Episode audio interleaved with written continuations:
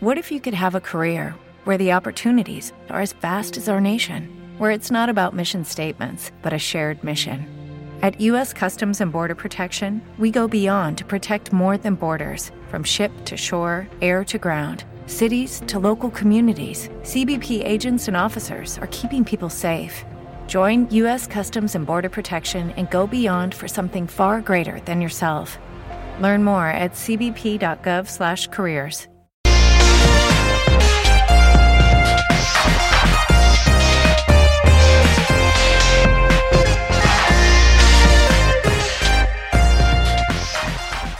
Trekkies Gozamitas, bienvenidos a otro capítulo Trekkies de Gotham, el podcast spin-off de los Guardianes de Gotham, en la que hablamos sobre Star Trek. Y eh, nos salimos del calendario un poco, que normalmente tendríamos que seguir con nuestras reseñas de las novelas de, Shatner, pero han pasado cosas y hablaremos sobre la segunda temporada de Star Trek Picard, que se acabó este viernes 6 de mayo. Eh, en Europa, un día antes en Paramount Plus for the rest of the world. Yo soy Mike, conmigo está Janus. Hola Mike. Hola Janus.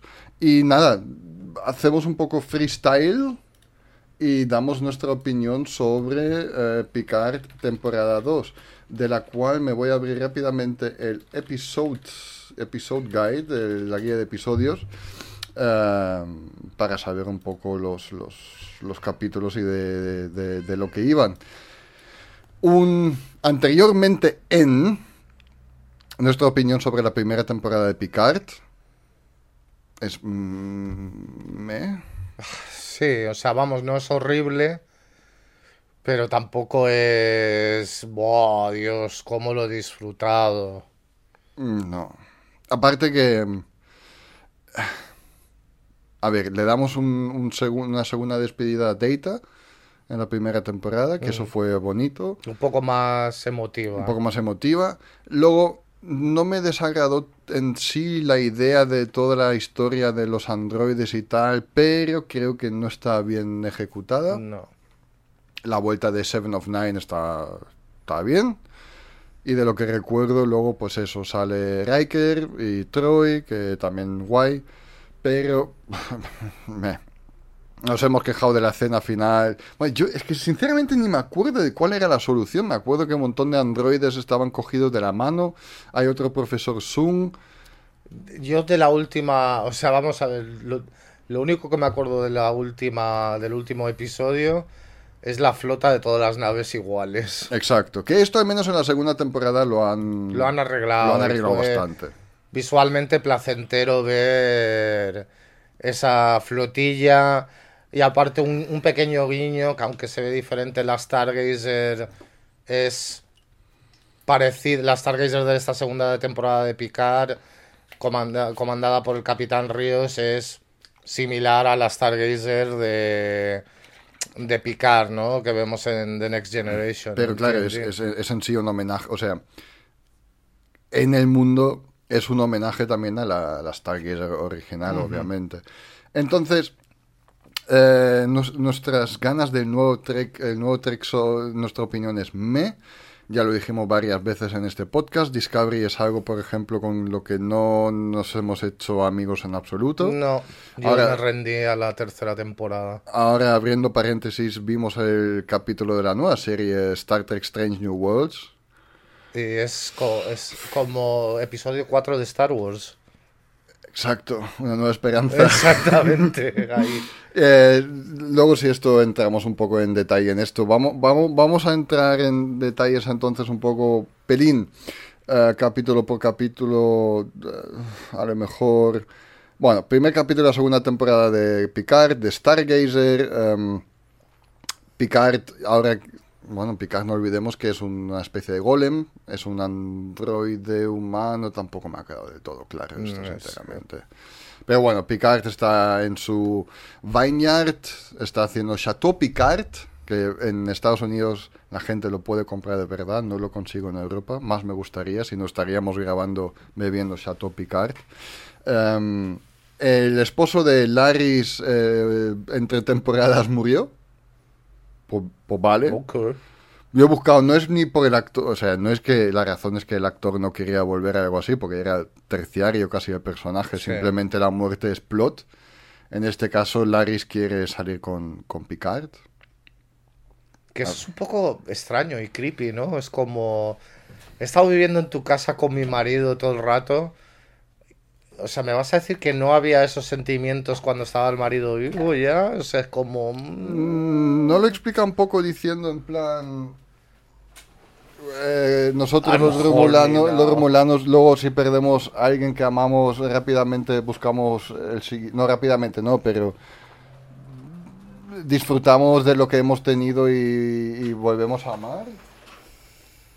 No, no lo digo porque es... por- no lo digo en ese sentido. Bueno, a lo mejor también esa explicación... No, pero entiendo lo que... Pero, o sea, esos sentimientos no florecen absolutamente de la nada. El amor no viene de la nada. El bueno, a lo mejor los romulanos son diferentes, no sé, pero a mejor- parece que, o sea, pensando en humano, es como si ya hubiera algún tipo de interés anterior. Algo, algo así.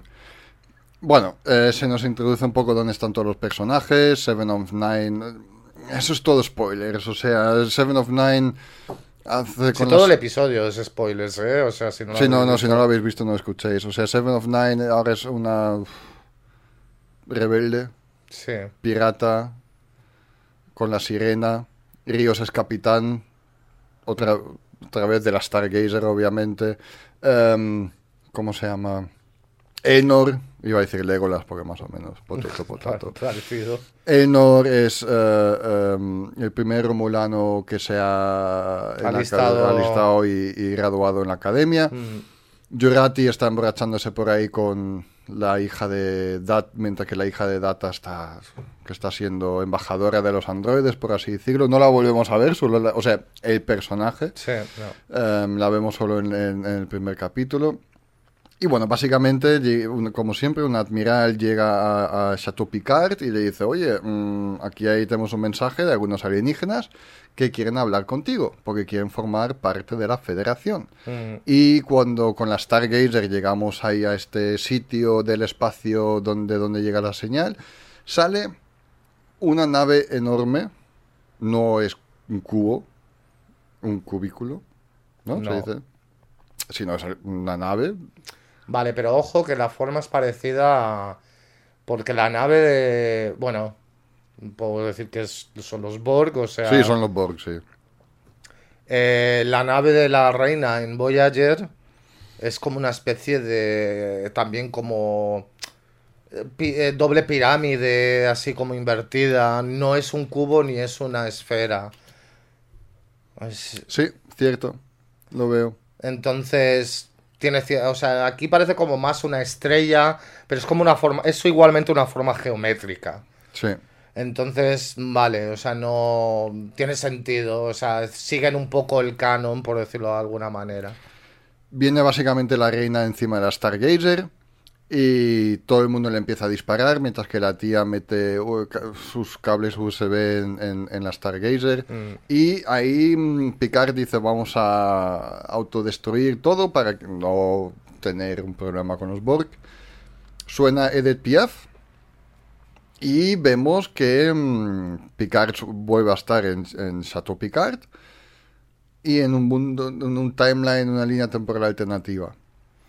Solamente un mini inciso. No, no, sí, no, a No, ver, no voy eh, a hablar capítulo por capítulo, no, solo quiero pero- hacer el ground up, pero es que ahora lo... ahora- A ver, simplemente decir que no soy un super fan de la chanson française. Oui, oui.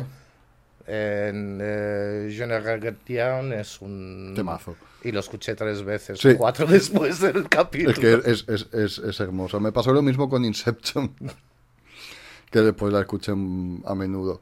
Viene Q, que le hacen ahí un momento un Luke Skywalker con un deepfake, que le hacen el- la cara más joven. Joven.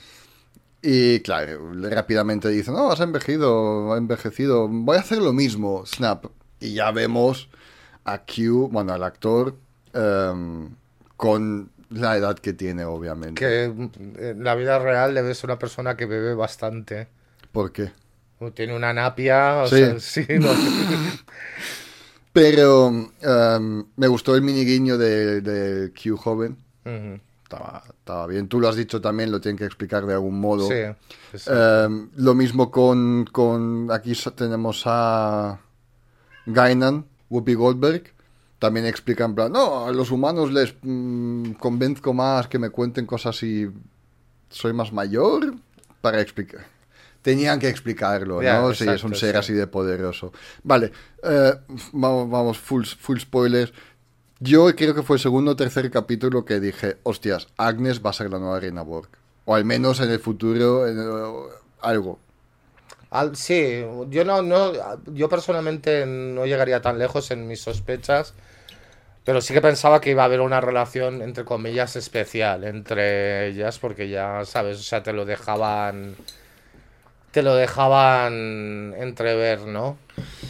Luego tienen que ir todos al siglo XXI, o sea, 2024 creo que están. Un par de meses antes, cuando Cisco está en el, en el pasado, en Deep Space Nine, o sea, nada, un par de, par de meses solo, por eso no se, no se cruzan.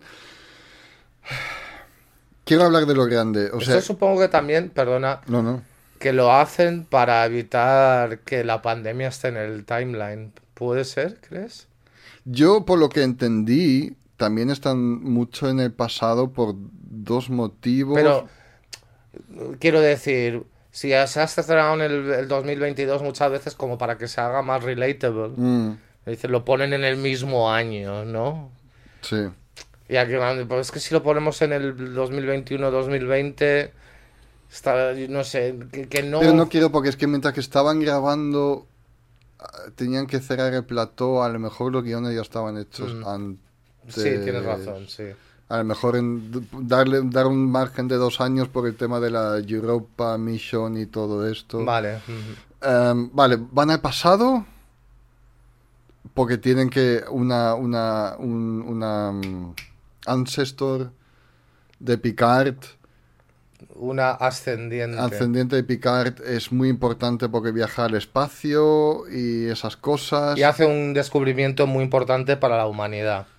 básicamente que no ha encontrado una vida forma de vida alienígena pero tampoco me ha quedado Bueno, claro. pero nos hemos saltado algo muy importante. sí sí no no no El, o sea, antes de eso, Q les enviaba un universo. No es espejo, no pero es, universo, es el mismo universo alterado donde está la Confederación. Que esa es la razón por la que vuelven atrás para volver a poner el timeline como toca. Entonces, bueno, siempre es medio graciosete ver la, ese- esa confederación, esa, esa es- eso es básicamente el imperio, ¿no? Que conocemos de los, eh, de los universos espejos. Y bueno, pues eso, mm, la federación en vez de buscar la paz es una facción bélica o belicista, agresiva, donde que la galaxia les temen y por eso tienen que volver hacia, hacia detrás al 2024. Que ahí está la cosa, en un montón de grupos de Facebook la gente está en plan, oh, ¿cómo es posible cuando Picard está en el pasado que Gaina no le conoce si se han conocido en San Francisco en el 1800 o algo así? Porque en esta línea temporal de donde van al pasado no existe federación, nunca ha pasado Broken Arrow. Bueno, esto es. eh, Eso es la cosa, o sea, de las cosas más graciosas de la paradoja de los viajes en el tiempo. Pero Es- da sentido, o sea, si viajan desde un futuro, de una línea de pasado, de una línea de tiempo diferente al pasado, es que claro, nunca ha pasado, por Nunca eso ha Gaina no lo pasado, exactamente. Sin embargo, entonces no tiene sentido cuando vuelven a estar en el futuro, en el último capítulo, no tiene sentido que Gainan se acuerde y que pase lo de Ríos y todo o a lo mejor eso. sí, pero nos cuesta. Porque es que la paradoja temporal es. Es- eh, es tienes esos que es-. Ya en, digamos, con los personajes de TOS, lo vemos en. O sea, en Star Trek 4, pues hay varios de estos guiños que es como. ¿Qué fue primero, el huevo o la gallina? Mm. Las gafas de Kirk, que lo llevan al anticuario. En la 2 fue un regalo de, de McCoy, Ujú.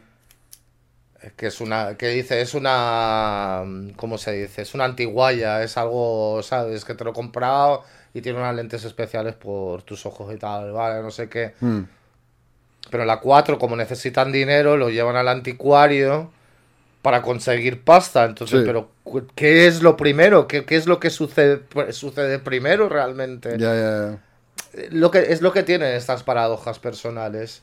Y bueno, o sea, lo del el final no me lo he planteado con Gainen, pero a lo mejor si le das vuelta se puede buscar una explicación, pero lo que tú has dicho de que como se cambia la línea temporal, no existe la federación y no va para atrás y por eso no la conoce, porque no- tiene perfecto sentido. Hasta ahí sí. Lo, luego lo del más lo pensé antes debajo de la ducha y dije. Y a no, veces no, es un brain fuck. A estas veces cosas. dices, nada, da igual. Y después otra del 4 es la invención del aluminio transparente. Sí.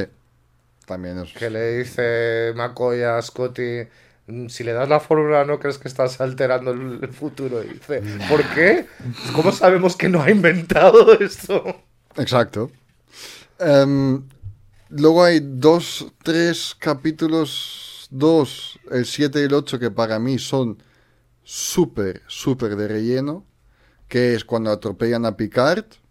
El capítulo después de esto, debido a que mm, la, la Watcher, la, la Laris, no, bueno, llamémosla Laris, está en la mente de Picard. Es todo un plot que no me hacía falta, el de saber de por qué Picard es como es y que su madre se ha suicidado. No me, no me hacía falta, no lo veía necesario en absoluto. Sí, pero es necesario porque explica por qué Q le hace pasar por todo eso, ¿no? Un poco. Sí, pero... mm, ah, Sí, o sea, cuán de divertido es, debatible, necesario, pues que es un poco, o sea, es una de las otras lecciones de, de Q, ¿no? O Sí. sea, porque siempre Q, o sea, no es malvado, no es un antagonista, pero es un toca pelotas. exacto.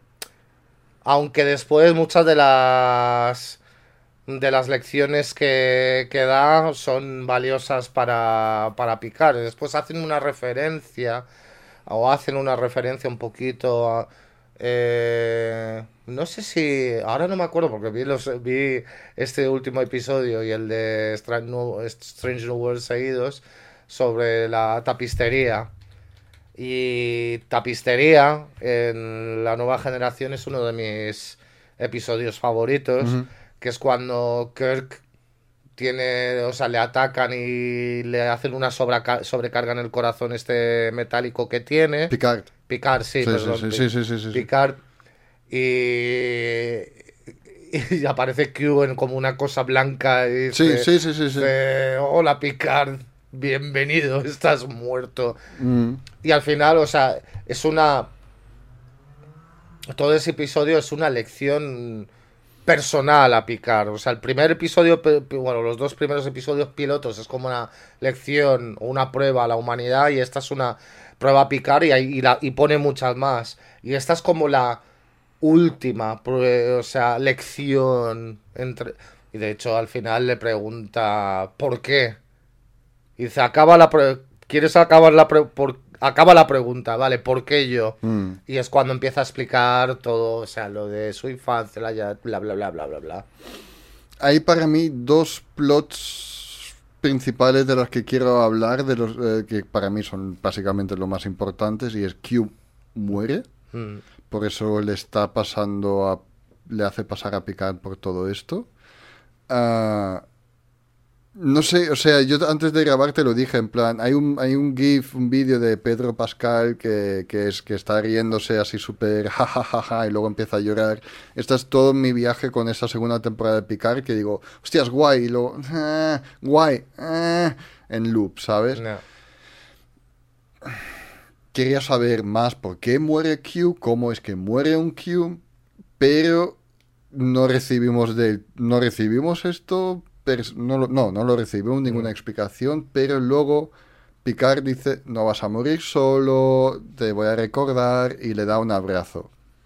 Y tengo que decir que fue un poco emotivo para mí. Me gustó ese Q va a morir, ya está, pero Y el abrazo es un poco un reconocimiento final después, o sea, de la pregunta de por qué yo y que le da toda la explicación. también los dioses tuvieron sus favoritos. Sí.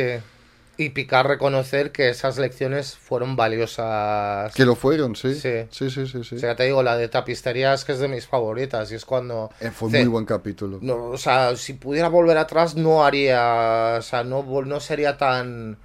eh, yo qué sé, unos, ahora no me sale la palabra, tan, tan alocado, no sería tan agresivo en mis decisiones y después ve que al, al hacer eso su vida se vuelve Aburrida. O sea que el crecimiento, que para llegar a, digamos, a, a la madurez, tienes que antes pasar por la inmadurez, que es lo que te dan las lecciones de vida para, para después mm, poder crecer y poder llegar a mejor a metas más altas. Claro. En- El arco de Q, entonces, o sea, ¿a ti cómo, qué te pareció el final de Q con el abracito y tal? Está bien. O sea, vamos, me gusta que.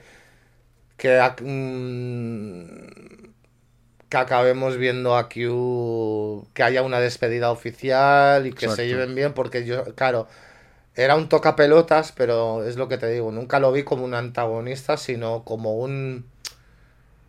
un padre. O el tough love, el, ¿sabes? Como un padre estricto que a lo mejor en los momentos, en esos momentos no entiendes las lecciones, pero cuando tú creces, ya entiendes por qué te hicieron todas las cosas que te hicieron antes ahora. Que dice, joder, justamente, entre comillas, la mala suerte que me toca a mí, ¿sabes? Sí, sí, sí, sí. sí. Pero, sí. Mm. Y ah, ahora creo que lo que nos va a dar el debate final. Bueno, antes de esto, ¿hay un Zoom otra vez? Brent Spiner habrá estado bajo contrato para esto. Mm. Eh, que hace clones. Bueno, clones no. Sino humanos, por así decirlos. Por eso tenemos Core. No me importaba absolutamente nada todo esto. Y no llevó, mu- no se desarrolló lo suficiente. No. Digo, hay estos dos capítulos rellenos en la mente de Picard y todo esto que se podía haber aprovechado para mucho más desarrollo, en mi opinión, especialmente lo de Sun. Luego está la cosa en el último capítulo que la Core destroza todo y de- llamémoslo Data, porque es Data, está súper enfadado y dice, ¡Oh! Voy a abrir cajones, ¿verdad? ¡Aquí hay algo! El proyecto Khan. Eso es una de las cosas que te quería hablar porque, bueno, hemos hecho off camera, hemos hecho mención en, sobre, hablando de Strange New Worlds, Que ahí tenemos un announcing. exactamente, pero hablan de las guerras eugénicas Sí. Y no entiendo, o sea, no entiendo, es, esa- eso es archivo, es archivo físico. Eh, no entiendo mm, realmente qué es lo que nos quieren dar a entender con eso. Porque el proyecto Khan, que es un proyecto antiguo, eh, están sugiriendo que no existió, que todavía Khan no fue creado. Porque en Strange New Worlds, es lo que estábamos hablando antes, o sea, según la serie original, eh, las guerra- guerra- guerras eugénicas mm, tuvieron lugar en, en los años, en la década de los 90. Pero en Strange New Worlds hacen una mención como que, claro, parece que lo están mencionando cronológicamente, spoilers, bueno, pero ya estos spoilers dentro de Sí, sí, spoilers, sí, sí. que fue la, la Segunda Guerra Civil Americana, después las guerras eugénicas y después la Tercera Guerra Mundial. Pues que la- realmente, cronológicamente, porque la Segunda Guerra Civil Americana, esto es nuevo, eh, de Strange New Worlds. Pero la, aún incorporando esto, la, ¿cómo se dice? La cronología tendría que ser la, las guerras eugénicas, Segunda Guerra Civil Americana y después Luego la Tercera Guerra la Mundial. terra- Tercera Guerra Mundial. Mm, que- con eso que de Khan están confirmando la mm, lo que nos dicen en Strange New Worlds, que él va a crear a los aumentados. Yo estas dos cosas no las uniría y, y las coge. O sea, por así decirlo, me fío más de Strange New Worlds antes que de Picard, por así decirlo. Ya, pero por otro lado, eh, ¿qué, nos, qué, qué teaser nos quieren hacer o qué cliffhanger nos quieren hacer mostrando que hay un proyecto Khan? Lo van, o sea, lo van a dejar ahí como parto muerto en el agua, eh, que no, no lo van a sacar. es que parece algo que va que tiene pinta de salir en una nueva temporada, ¿no? Porque si no, ¿qué me importa? Que hubieran puesto a, a Nunyan Sin, que está derrotado, y a tomar por saco, ¿no? Que saque el proyecto Khan en. Yo, me, yo, yo, yo, me lo tomo así de que. Mm, Sun piensa que no le queda nada, a base de esto trabaja en el proyecto Khan, luego tiene descendientes, a base de esto Sun, Sun, Sun, Data, etcétera. Así es como lo único como me lo he tomado. Cuando se anunció la tercera temporada de Picard hace poco, eh, revelaron que volvió todo el elenco de, de, TNG y... pero no estaba el nombre de Will Wheaton. no, los fans estaban en plan ah, ¡Surprise! ¡Está Will Wheaton! Y corre al final, recibe un mensaje, se va a un sitio, piensa que es Q, pero no, realmente es Wesley Crusher y me quedé boca abierta cuando le vi súper feliz. En plan, guay, le han dado Will Wheaton su camito. Le han dado su camito. Eh, sigue siendo ahí estando. No, no, eran los Watchers, pero eran. No sé lo que eran. Bueno, gente que observa el universo, súper importante, obviamente. Y. Cameo bonito. Merecido y bonito. Pues eh, lo último de lo que quería hablar y quería saber tu opinión de esto. Agnes se une con la reina Borg, que hasta cierto punto guay, pero luego le da un discurso diciéndole, oye, ¿por qué no hacemos algo nuevo con los Borg? Bla, bla, bla. En resumen, haces lo que haces a la reina porque te sientes solita. Volvemos al futuro en el último capítulo. Agnes sigue ahí, es la nueva reina Borg. Pide formar parte de la federación y bueno, se abre un portal súper importante del, cual con todos los escudos de las naves de la flota salvan el universo, la galaxia, bla, bla, bla, bla, bla. Em, pero no se sabe lo que hay en el otro lado de, de, este agujero. Así que Agnes dice, queremos formar parte de la federación, quedarnos aquí y vigilar lo que puede salir de ahí. Opinión. Bueno, para empezar... Para mí es como que Joker de repente va y dice Batman, quiero formar parte de la Batfamilia.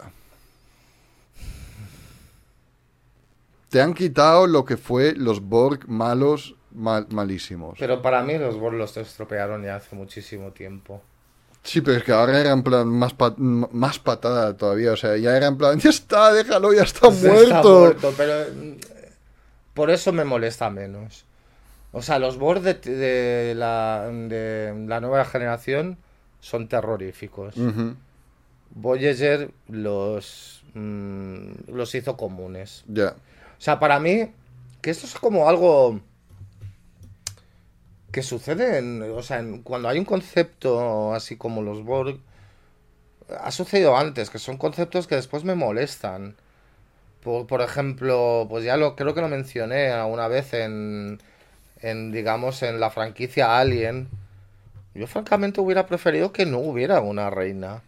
O sea, me parece más interesante porque, o sea, parece que siempre tenemos que atar esto, esta especie como de... Es imposible que podamos concebir, ¿no? Que haya una mente colectiva donde no hay un centro. Mm. O sea, un...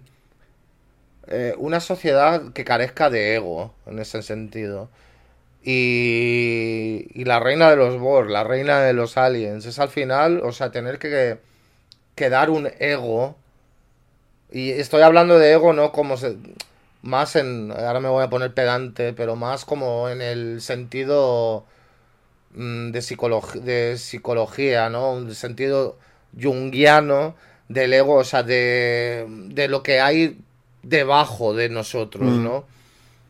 Me parece más interesante el, concepto de una sociedad donde no hay un centro. Y en el momento que se concebió a la reina, ahí ya para mí pierde, o sea, perdieron parte de ser terrorífico los Borg. Y ya con Voyager, eso ya los acabó de matar. Entonces me da un poco igual lo que le hayan hecho aquí. Francamente o sea, los estropearon hace tiempo. They're dead. Uh, No sé, yo opino que lo de Agnes era un poco... mm, No sé, todo al final es el, es el speech of love, el discurso del amor, de, de, "Oh, juntos podemos encontrar los underdogs y, y no con miedo básicamente, sino con amor, unirlos y tal. Aparte, Ger- Gerardi, perdonad, pero. O sea, está, Trek está haciendo. O sea, parece que tienen que tener el, el mismo tipo de personaje. Porque para mí, Gerardi, Gerardi es una especie de Tilly. Mm, En el sentido que tienen que hacer. pero me cayó mejor en la segunda temporada que en la primera. Sí. Es un personaje que para mí es un poco me. Pero me parece más molestos porque parece como que tienen que introducir personajes que no. O sea, no, no voy a decir que sean como erráticos, que tengan como personalidades twitchy, no sé cómo decirlo. Sí, sí, sí, sí, sí. Y como para, para, en ese sentido, ser más inclusivo, y que la gente no se siente mal con la mm, casi perfección de muchos personajes de Trek, o sea, que no eran perfectos. Tenían, ¿cómo se dice? Eh, obstáculos personales, pero eran como a nivel de carácter, eran muy firmes. Mm, Parece como que tienen que meter a personas que, que Sí, sí, muestran sí, cierta inseguridad en, su- en sí misma para apelar a, a, mejo- a la- esta nueva generación. No sé, me, ponen, me ponía de los nervios. Ella y Tilly, francamente. Y luego Río se decide quedarse en el pasado porque encontró el amor de su vida en, unos en- cuantos en días. unos cuantos días. Que yo, vale, que dice, no quepo en ningún lado, vale. Y dices que con... Y yo tengo por entender que no es el pasado donde, donde te queda mejor, sino ella. Tío, con el futuro de donde viene es tan guay todo esto. ¿Por qué no dices a la tía en plan... Ven conmigo al futuro Exactamente. que ahí puedes también salvar vidas, todo bien, poco- estamos más avanzados, pero es más guay. Podemos ver mundos juntos, varios mundos juntos. Sí, pero también entiendo. A lo mejor ella dice, es que tengo un propósito importante en el presente. Ya, ya, ya, ya, no, En- sí. A diferencia que, que en Star Trek 4, la, la doctora, que, que cuando se cuela con Kirk... O sea, eh, Esta se quedaba en el futuro al final, ¿no? ¿eh? Se quedaba en el futuro. Sí. En el momento, en el momento Voy que a se... ver, te escucho, pero voy a escuchar, voy a mirar en Memory Alpha si hay algo. algo Sí, a ver qué le, qué le pasó. Eh, en el momento que se cuela, o sea, que Kirk está a punto de ser transportado a la nave Klingon, la agarra y se transporta con él, dice, me has engañado. Dice, bueno, estás- sabes que estás corriendo un peligro al volver con nosotros. Dice, me da igual, es que ya no tengo nada aquí. Y en ese sentido, o sea, la vida, ella estaba soltera, sin hijas, y realmente, o sea, su vida había sido cuidar de las, de las, de, de George y Gracie, de las dos ballenas, y dice, pues, me, o sea, me voy, que aparte, quién sabe de ballenas en el futuro, sabes, que seguramente podían aprender muy rápidamente, pero tienen, ella no tiene nada que perder. La chica con quien se queda Ríos, pues tiene un propósito que yo que sé que es honorable, ¿no? Que es ayudar a, la los sin papeles, a darles tratamiento y tal. Entonces, pues puede decir, pues aquí tengo un propósito. Y Ríos a lo mejor no, no ve su propósito en el futuro y si se la lleva a ella, le quita todo también el propósito. ¿Sabes qué va a hacer? Va atrasado siglos en lo que es la medicina. Pone algo. Mm, Sí, viajó al futuro porque dice aquí en el, pre- aquí en el presente pasado eh, no me queda nada y dando la razón que tiene que quedarse en el futuro porque eh, en el futuro nadie sabe nada sobre ballenas. Mm. Eh, la metieron en una nave de ciencia mm, para ta, ta, ta, ta, Eso lo dicen en la película. Que haga un ketchup de... Sí, o sea, cuando hacen el juicio a la tripulación del Enterprise al final, o sea, se despide de Kirk y le enseña como una, una especie de insignia en el uniforme y dice nave, nave científica. Tengo que aprender, tengo un montón de años de aprendizaje que, que coger. Pero bueno, a lo mejor después nadie no se sabe, se olvidaron completamente de ella y de lo que hizo. No hizo nada reseñable. Totally secondary character a quien no le dan un poco de trasfondo. Bueno, tampoco no me, no me molesta demasiado.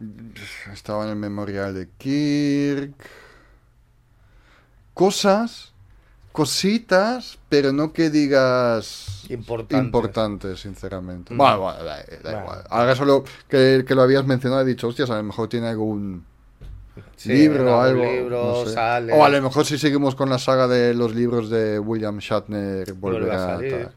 ¿Algo más que hicieras, Picard? No. Season 2. Em, obviamente solo por, por el regreso de todos los personajes quiero ver la temporada 3. Ya también la, la voy a ver. Pero la 2, mejor que la 1, en mi opinión sí. Sí. ¿Se podía haber hecho muchas cosas muy diferentes? También. Sí. Yo creo que budget-wise, o sea, por el tema del presupuesto, hemos, est- eh, hemos estado tanto en el pasado. Porque es más fácil que, Sí, que platos. Y, eh, eh, Vamos a ver. Algo para pasar el rato. exacto. Pero no lo veía con. No era como estoy esperando que llegue el nuevo episodio. Pero, por ejemplo, tenemos ganas de que sea sí, viernes que viene para ver. Strange New World, ¿sabes? Sí. Esto sí que dio un cosquilleo. Eh, O sea, es verdad que cuando, vi, cuando viste el primer capítulo de esta temporada de Picard dijiste, ¿me puedes dar más? Sí. Cuando van saliendo, no tengo problema de verlo, pero aquí es en plan, me has dicho en plan, uff, Me sorprendió muy Hay un poco de hype. Pero no quiero, no quiero que me rompan el corazón de nuevo. Vamos a ver cómo. Tengo ganas de que sea episódico. Ojalá. Con la primera parece como episódica, o sea, parece que hay una historia en cada episodio. Puede haber un poco de hilo, no Puede- digo que no. exactamente como lo hubo en, en- sobre todo a lo mejor en Discovery, no, no, en perdona, en Deep Space Nine. ¿Sabes? Ah, Son, episo- son episódicos, pero, Pero van ahí- pasando exacto. cosas. Mm, claro, pero no vas a hacer veintipico capítulos por aquí con, con este formato. Pero igualmente es como. mm, Me gustaría que, realmente exploraran nuevos planetas, nuevas civilizaciones, nuevos problemas. Que, que se crearan historias para los nuevos personajes, que me importen los personajes, que lo pueden hacer con, con episodios sueltos, ¿no? Vamos a ver, ojalá así sea. Pues em, ojalá así sea. Y a lo mejor cuando se acabe la primera temporada de Strange New Worlds volvemos y hacemos también una, una reseña general. Aquí no hemos no quería hablar sobre capítulo por capítulo porque tampoco, te lo digo, había mucho relleno. Eh, ah, sí, sí, la René Picard al final volvió al espacio, tenía un poco de pánico. Q le hizo de terapeuta en algún capítulo mencionado. Pero Ah, bueno, terapeuta para darle más pánico. Había, eh, estaba la, la, la Watcher, que me gustó la mini referencia a Gary Seven. Sí. Fue guay. ¿Sabes por cómo se creó Gary Seven? Ah. Pero te suena Gary Seven, ¿no? Sí. Vale, pues sale Star Trek TOS y Gene Roddenberry quería expandir ya el universo y dice, mira, aquí tengo Gary Seven, es un Watcher, está en el presente, así no tenemos que hacer nada en el futuro, más barato y tal. Y la CBS le dijo, no, no nos gusta la idea. Entonces, hacen el capítulo de TOS con Gary Seven, donde viaja, donde Starfleet le dice, oye, viajáis al pasado. Con Steve McQueen. ¿no? Claro, con Steve McQueen, pero ahí eh, viajar al pasado en este episodio de TOS todavía parece un poco... otro martes, ¿sabes? Y presentando el personaje de, de Steve McQueen, eh, bueno, de Gary, Gary Seven. Y luego, con este capítulo, va Roddenberry otra vez a, a CBS y dijo, he hecho un backdoor pilot, o sea, eso es un piloto encubierto, ahora me vais a dar la serie de Gary Seven. Y le han dicho, no. Eso solo un pe- pe- pequeño trivia. Y me ha hecho, y hablando un poco de trivial, o sea, cuando has dicho lo de martes, me ha hecho gracia, no sé si sabes por... Se emitía los martes, ¿no? No, Ah, por, o sea, una película muy mala, a- hecha a partir de un videojuego de peleas, que es Street Fighter, Raúl Julia, sí. que, o sea, la película es muy mala, pero la cita, una cita que hace como en Bison es brutal. Pues la película pues Chun-Li, pues le, o sea, es, le quiere atrapar porque mató a su padre. Se encuentran después de un montón de tiempo y le dicen Bison, no sé exactamente cómo, dice, para, para ti el día que maté a tu padre fue el día más importante de tu vida. Para mí fue un martes. Joder.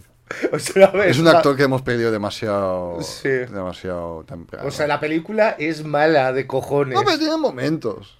Uf, es muy mala. Porque dice, of course. Pero tienes momentos pero muy puntuales como Muy- eso, sí, esa, sí, sí, esa cita es que creo que todavía se utiliza como meme. Sí, creo que sí, sí, sí, sí, sí. Nada, pues eso fue los Trekkies de Gotham. Ahora vamos a grabar nuestro podcast principal, eh, Los Guardianes de Gotham, en el que hablaremos sobre el personaje Doctor Strange. Doctor Strange. Debido al estreno de Doctor Strange Into the Multiverse. Así que si os apetece mm, eh, saber más sobre Doctor Strange, por favor, pegad un salto a nuestro canal y no olvidéis de apoyarnos. Pero bueno, el de Doctor Strange es, es- es gratuito, o sea, lo podéis escuchar. Pero si queréis más Trekkies de Gotham o otros podcasts exclusivos, nos podéis apoyar. Eh, yo con esto me despido. Soy Mike. Soy Llano. Hasta luego. Chao. Este podcast fue una producción de los Guardianes de Gotham. No olvides de suscribirte a nuestro canal de Evox para recibir cada lunes nuestro nuevo programa. O anímate y apóyanos para recibir podcasts exclusivos y muchos más beneficios.